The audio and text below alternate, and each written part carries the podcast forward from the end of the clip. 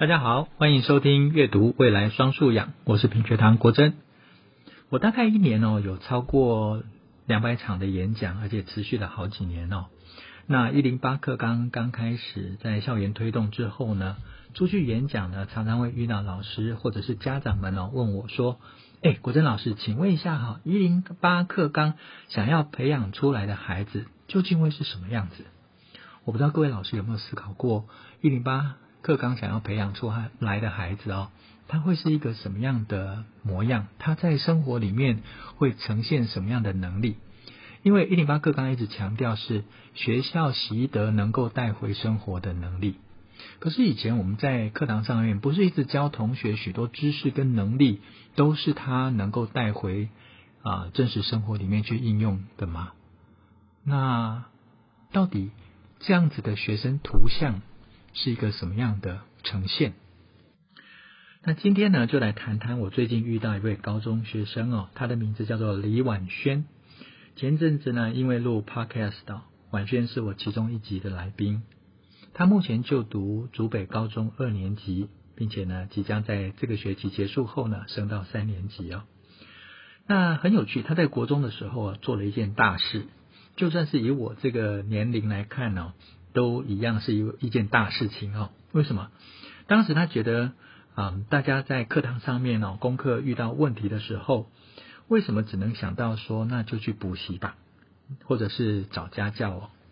可是却没有人想到说，我们可以在脸书上面成立一个社团，我们借由社团上面呢，大家群策群力哦，相互啊、呃、询问问题，相互给予协助哦。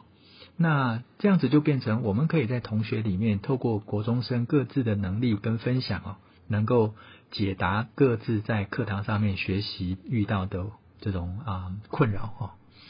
那就这么单纯的一个念头哦，让他开始在脸书呢创建了国中课业讨论群这个社群。那很惊人的是呢，目前这个社群呢已经有超过三十万个成员在上面哦。那后来他升上高中之后呢，继续创建了高中生课业讨论群，到目前为止呢，也有超过九万个成员非常活跃的在这个讨论群里面哦，分享学习的内容，互相解答。那除此之外，他似乎是有一种使命感哦，他想要帮助学生跟父母沟通，所以呢，他又另外成立一个社群，是学生的新生统。他说创立的初衷啊，是希望有个地方能让孩子毫无顾忌的表达自己的感受跟想法，即使这些声音哦，呃、是多么的微不足道啊，但他希望这些声音能够被更多的人听见。那听到他的事迹呢，我马上就意识到，婉萱他根本就是一零八课纲想要培养出来的孩子，不是吗？我们来看看婉萱他做了什么事情哦。第一个，他在自己的生活里面呢，发现除了他以外，有很多人有共同的问题，例如学习上有困惑的时候，好像只有补习班跟、呃、家教，那难道没有其他的解决方法吗？所以他就开始思考有没有其他的资源或者其他的工具哦，能够帮助他创造另外一个解决问题的路径。那想了半天呢，他发现社群呢，我们都拿来当作是交友啊，交换好吃好玩的讯息啊，可是社群却能够共同创造啊、呃、学习经验的交流。那这样子的交流结果，是不是也能够解决当下学习所遇到的困难，而不必借助家教跟补习班呢？那有了这个想法呢，他也跟我们一样哦，不一定是那么精熟数位系统或者是啊、呃、程式端的解决方案，所以他就开始找资料啊，开始阅读，开始拜访有能力能够做呃平台的人，或者是懂得如何经营社群的人。那借由他开启的第一步，那他就吸引了很多，也集结了不同领域里面的好朋友跟同学哦，他们就共同完成这个社群的建制，而且也的确创造了非常啊、呃、有效的结果。呃，如果没有效的话，应该不会有那么多同学想要在上面使用，而且不断的回馈各种不同的学习资源哦。所以这完全颠覆了我们过去，包括我自身在学习上面的经验，好像不会就只好找老师，而不是自己想到更多可能性去整合身边的资源。而这里面我们也看到他透过敏锐的观察，透过系统性的思考，透过、呃、问题意识来觉察、呃、问题的根本成因，那进而呢能够想出解决方案。所以你看到、啊、在中间他甚至完成了、呃、一关又一关对未知事物的学习哦。所以你看到新课纲里面所讲的培养出一个能够发现问题解决问题的终身学习者，那婉萱呢就完全体现了这样子的学习表现，那成就了很多老师在心目中模糊的那个学生图像哦。那的确有一次哦，我在演讲的时候也听到一位家长询问我、哦、他问我说，诶国正，我们在教育部跟媒体上面看到啊，真的如、呃、教育部所说的、哦、如何定义一个有素养的孩子，就是能够发现问题解决问题的终身学习者。可是这样子的行为，他除了表现在学校的成绩之外哦，还可不可以在其他的地方可以看到孩子的表现如课纲里面所说明的嗯，能够发现问题解决问题呢？那我了解这个家长的困惑、哦、因为发现问题解决问题的确如果从字词上面来看，一点都没有难以理解的困扰。可是在生活里面，我们有没有觉知到原来这就是发现问题解决问题哦？那我自己在生活里面有另外一个经验哦，啊，因为演讲的关系，我常常会搭高铁或者是火车啊。那在台北车站的啊台铁的月台上面，我不知道大家有没有注意到墙壁上面呢有一个图表的说明。这个图表说明呢告诉你对号列车、区间车跟不同级别的对号列车他们在月台上面所停靠的位置哦。那如果你不注意的话，常常会出现一个状况，就是你所等待的车厢的号码、哦、可能跟你要搭的那个列车哦，不是停在一个号码一致的位置上面，甚至有些列车比较短哦，那你以为它会停在你的面前，可是其实列车会停在比较远的远方哦。那为什么？因为火车的车厢的长短不一样，而且呢，火车挂载的这个列车的数量哦，车厢的数量不一样，所以火车的长短哦会有差异。那那个表格呢，就是帮助我们啊、呃，判断接下来我要搭的那班火车，我应该在哪一个啊、呃、月台的哪一节车厢上面的号码好来等待，才会是我要上车的位置。那从这边你就看到，即使是生活里面这么小小的一个啊、呃、图表哦，其实如果我们稍微忽略了在阅读跟理解上面的啊、呃、细节，那我们就会让自己陷入那个可能。啊，错过了火车或者需要走很远才能够到达座位的这种窘境哦。好，所以我们再回到这个一零八课纲的核心哦，是关于自发互动共好。那如何在学习的历程中去实践呢？我觉得从婉萱的历程里面哦，看到的就是这样子一个可贵的精神哦。她自发性的意识到。不是只有我自己有这样的问题，而是一群同学都有同样的问题。那接着呢，他就借由互动来寻求资源，借由互动呢来凝聚同学共同参与这个计划。那接着呢，他创造呢就是大家都共好的结果。所以这更一次让我们看见课纲里面所标示的这些核心价值哦，它在生活里面是可以为我们个人跟整个呃社会的大众哦，创造出价值，创造出啊、呃、有益的共好结果、哦。那我想这个在现在的这种啊、呃、繁忙的啊、呃、生活里面，在这种人与人可能因为工作或生活上面的交集比较少，而有了生疏的这样的社会关系里面哦。如果能够把共好、互动跟自发这几个条件融入在我们的生活，成为我们一些啊、呃、做事的态度也好，或者是啊、呃、与人交往的基础原则上面哦，我想都会给我们个人或者是整体哦带来一个正面的影响哦。那我想这也是啊新课纲的另一个重要价值跟未来性啊。在那次 Podcast 的访谈晚宣结束之后哦，我自己也在回想，在我的经验里面哦，有没有像婉萱一样试着去发现一个身边的问题，而且想出解决的方法，能够创造有益于大家的结果哦。诶，其实说真的，在我的记忆里面哦，我那天想一下，我的确国中的时候啊，就有一个这样子的经验哦。那我国中的学习哦，虽然不是在很好的班级哦，但我的头脑还算是灵活的哦。那每个学校都有科展这个项目啊。那当时呢，呃，我们的老师就跟我们讲说，班导，当时我还记得是班导，跟我们讲说，哎，有科展哦，所以啊、呃，如果有兴趣要参加的同学呢，可以跟老师啊、呃，就是报名哦。那老师会协助各位同学呢去参加科展，并且做准备哦。那我当时就想说，科展我其实还蛮有兴趣的、哦，每次看到学校里面科展所啊、呃、展示出来的这些研究的项目跟成果、哦，会很佩服这些同学。那我自己呢也想说，那我来试看看，我来试看看。我就跟老师说，老师我就要参加哈、哦。那老师就说，好啊，那你想参加有设定什么题目吗？我当时念的学校在北投哦，我其实国中念的是北投国中。那北投国中在哪里呢？在温泉公馆路温泉路上面啊。那北投最厉害的就是有地热。那我当时因为在自然科里面有学到地热这件事情，那知道北投因为是火山区哦，在这个啊大屯火山系底下、哦，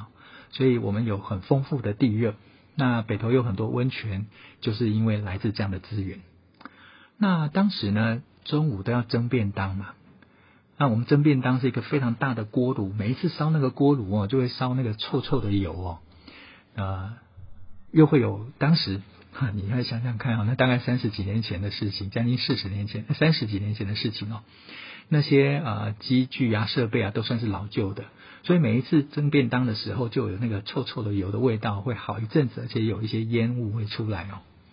那我在想说，有没有可能用其他的方式哦？它既能够加热，又能够节省能源，同时也能够解决啊、呃、不要上课的时候有那个臭臭味道的困扰哦。那我当时就跟老师讲说，哎，老师啊，我们在课堂上面哦学过热对流嘛哈、哦，那如果我今天可以借由地热来蒸便当的话，那会不会是成为学校一个特色，又能够省下资源哦，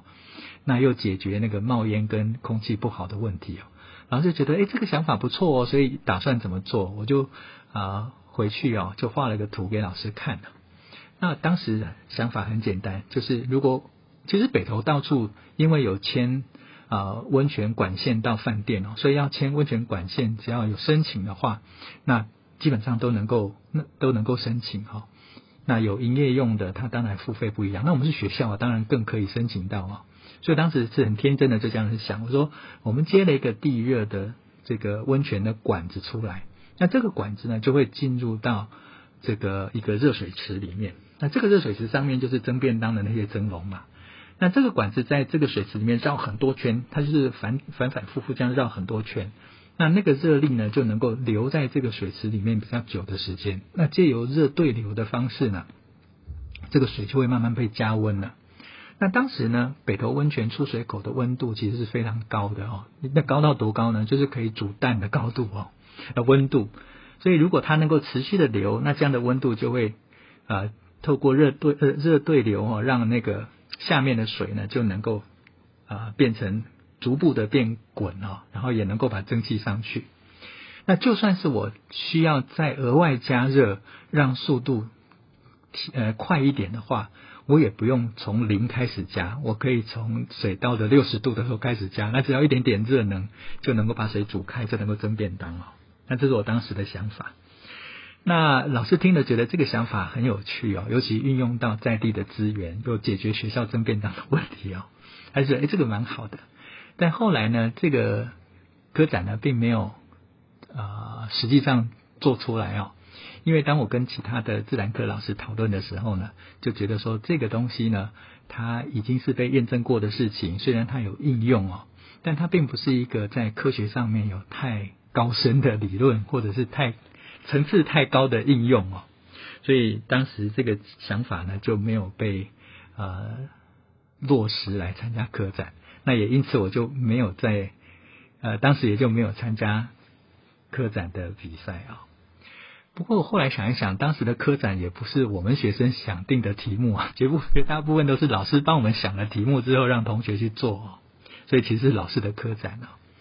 但我我回想起来，我还是觉得蛮开心的啊、哦。因为那是我第一次在我的记忆里面有有记忆的，是我试着用我有限的知识，然后真实的去解决生活里面的问题，而且使用的是我在地的资源，而且它能够创造出特色来哦。那或许这也是我自己，如果现在从啊、呃、素养导向教学里面看到的另外一个啊、呃、从自己经验里面所取得的一个真实的呃，经验。那很多老师曾经问过我哈，就是我们如何去设计像这样子的课程，让它变成它既是一个素养导向的学习，里面又包含知识，又有探究实作在里面哦。那我觉得常常在课堂上面，或者我们自己的在工作坊里面，老师是试着从别人的身上去找答案哦。可是我在这边其实很想鼓励各位老师哦，我们不如从自己的经验里面哦去找到相关的回忆，因为素养它并不是一个知识系统，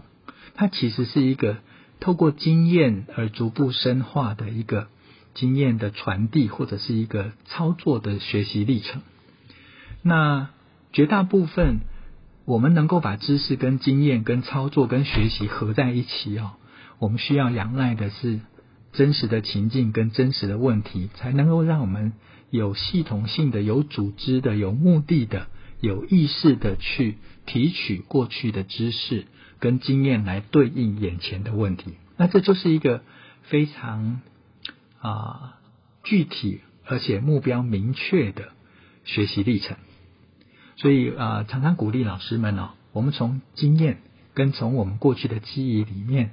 来找到相对应的材料来设计课程，我想可能对我们在操作课程的过程里面呢，不会那么生疏，好像在做别人的事情，反而因为自己曾经经历过那样子的的这种啊、呃、思考历程哦，对于同学现在在思考上面能够给予更多明确的指引，那避免掉同学呢掉进去不知所措的困境里面哦。那我想这是可以从我自己的经验里面再回馈今天关于新课纲所培养学生的图像啊、呃，我自己对我自己的过去的一个呃回想提供出来的内容哦。那刚才呢我们讲到我小时候那个用温泉蒸便当的例子哦，呃，在新课纲里面呢、哦、一直强调学生的学习啊，要放在真实情境与真实的问题哦。那很多老师困扰的呢，是什么叫做真实的问题哦？啊、呃，用温泉蒸便当这件事情呢，基本上它就是一个真实的问题。其实真实的问题不需要大，因为有时候真实的问题，例如说啊、呃，美国要如何解决通膨的问题，它就是真实的问题是，但这个问题可能对我们现在眼前的孩子来说是一个太遥远的问题，或者这个太巨大太复杂的问题。但解决简单的问题跟解决复杂问题的内涵跟思考的本质哦是一致的，因为我们都是从现象开始了解背后的原因，了解背后的原因之后呢，我们就要开始思考如何解决它背后隐含的那个问题。所以不管是大的复杂问题，或者是小的眼前身边的小问题哦，如果我们能够从小问题开始引导学生进行思考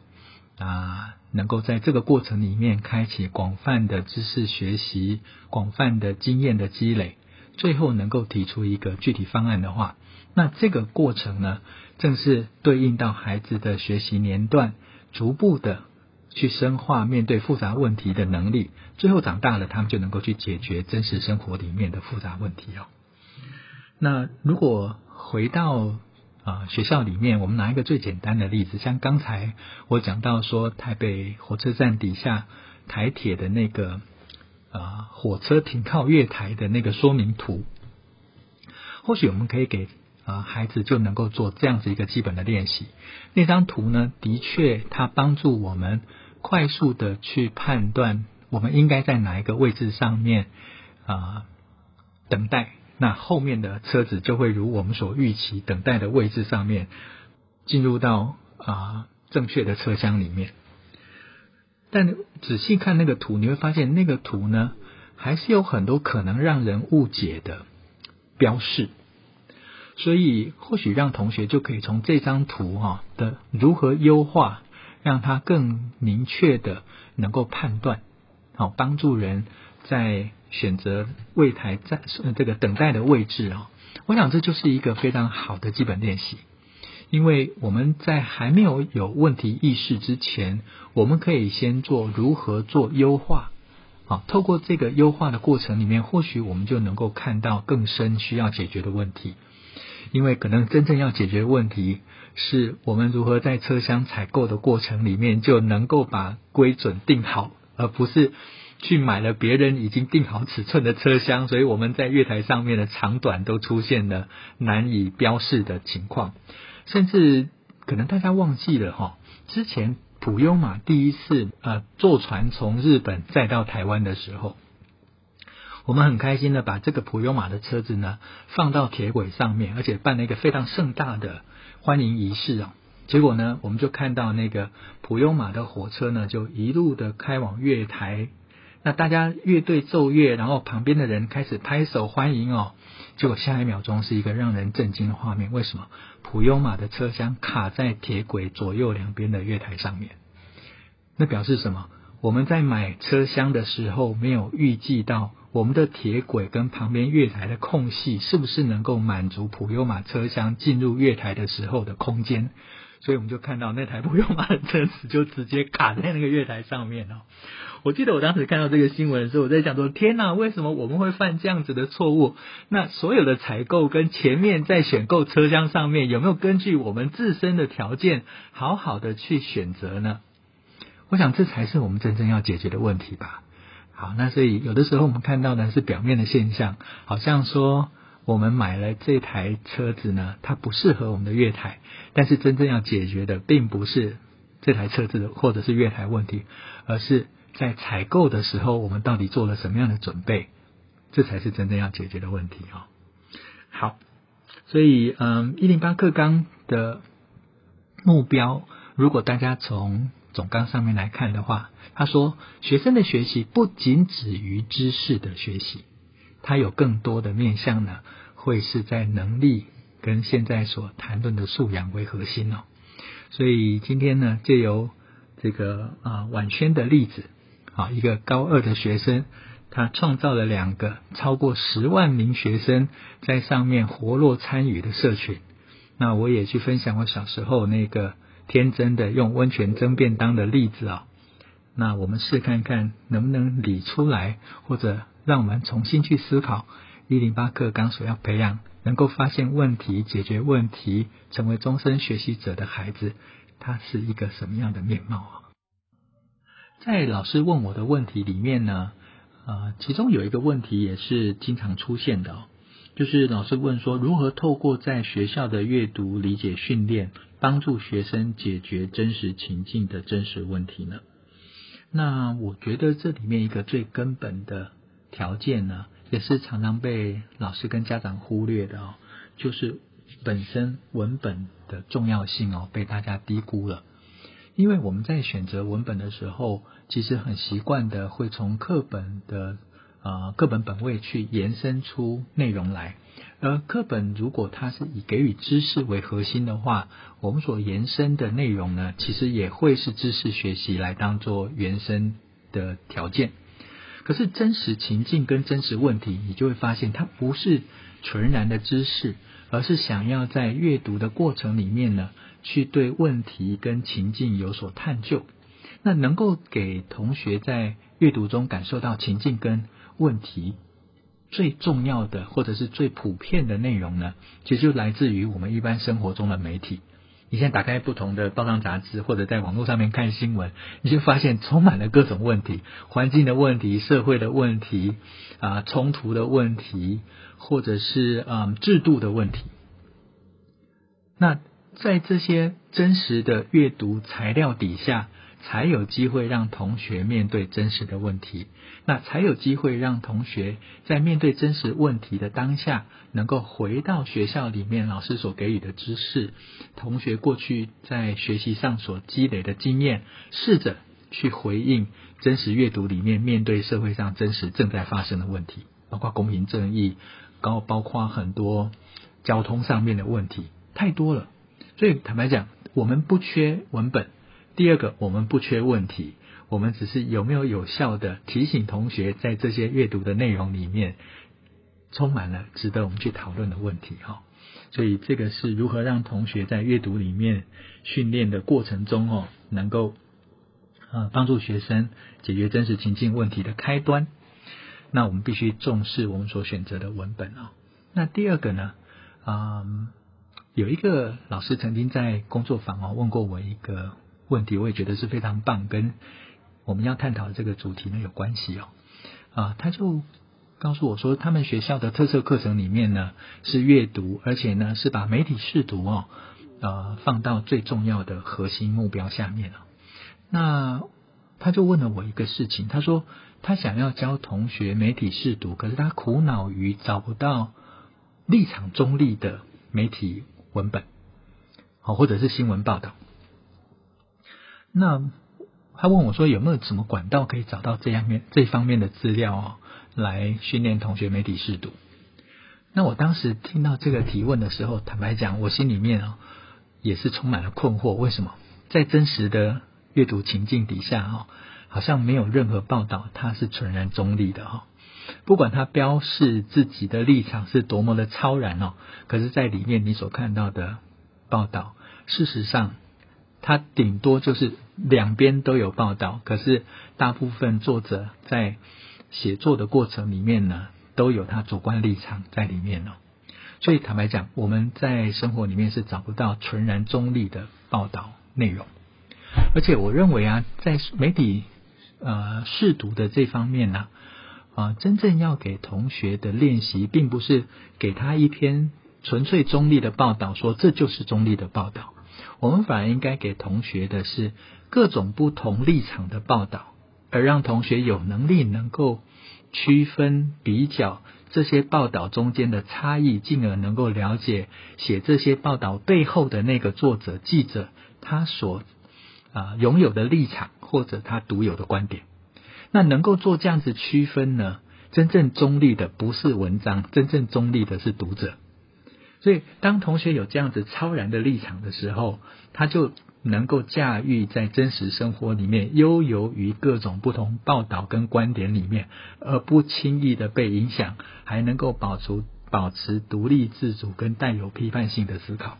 那我想这才是整个媒体识读教育里面的核心，同时它也是帮助学生解决真实情境真实问题的基础。好，所以两个重点提醒，第一个，不要轻忽文本的重要性，我们应该拿真实情境底下阅读的内容，带领同学，引导他们把知识跟经验带入真实情境里面。那另外一个，就是因为真实情境上面的多样性，所以才能够触发同学用一个更为客观的立场，广泛的去阅读，并且能够进行比较跟批判。那这样子，我们的孩子他所建立起来的阅读素养，就是一个非常非常扎实，能够在真实生活里面持续发现问题、解决问题的学习者。那以上呢，就是我最近的一些所思所想哦。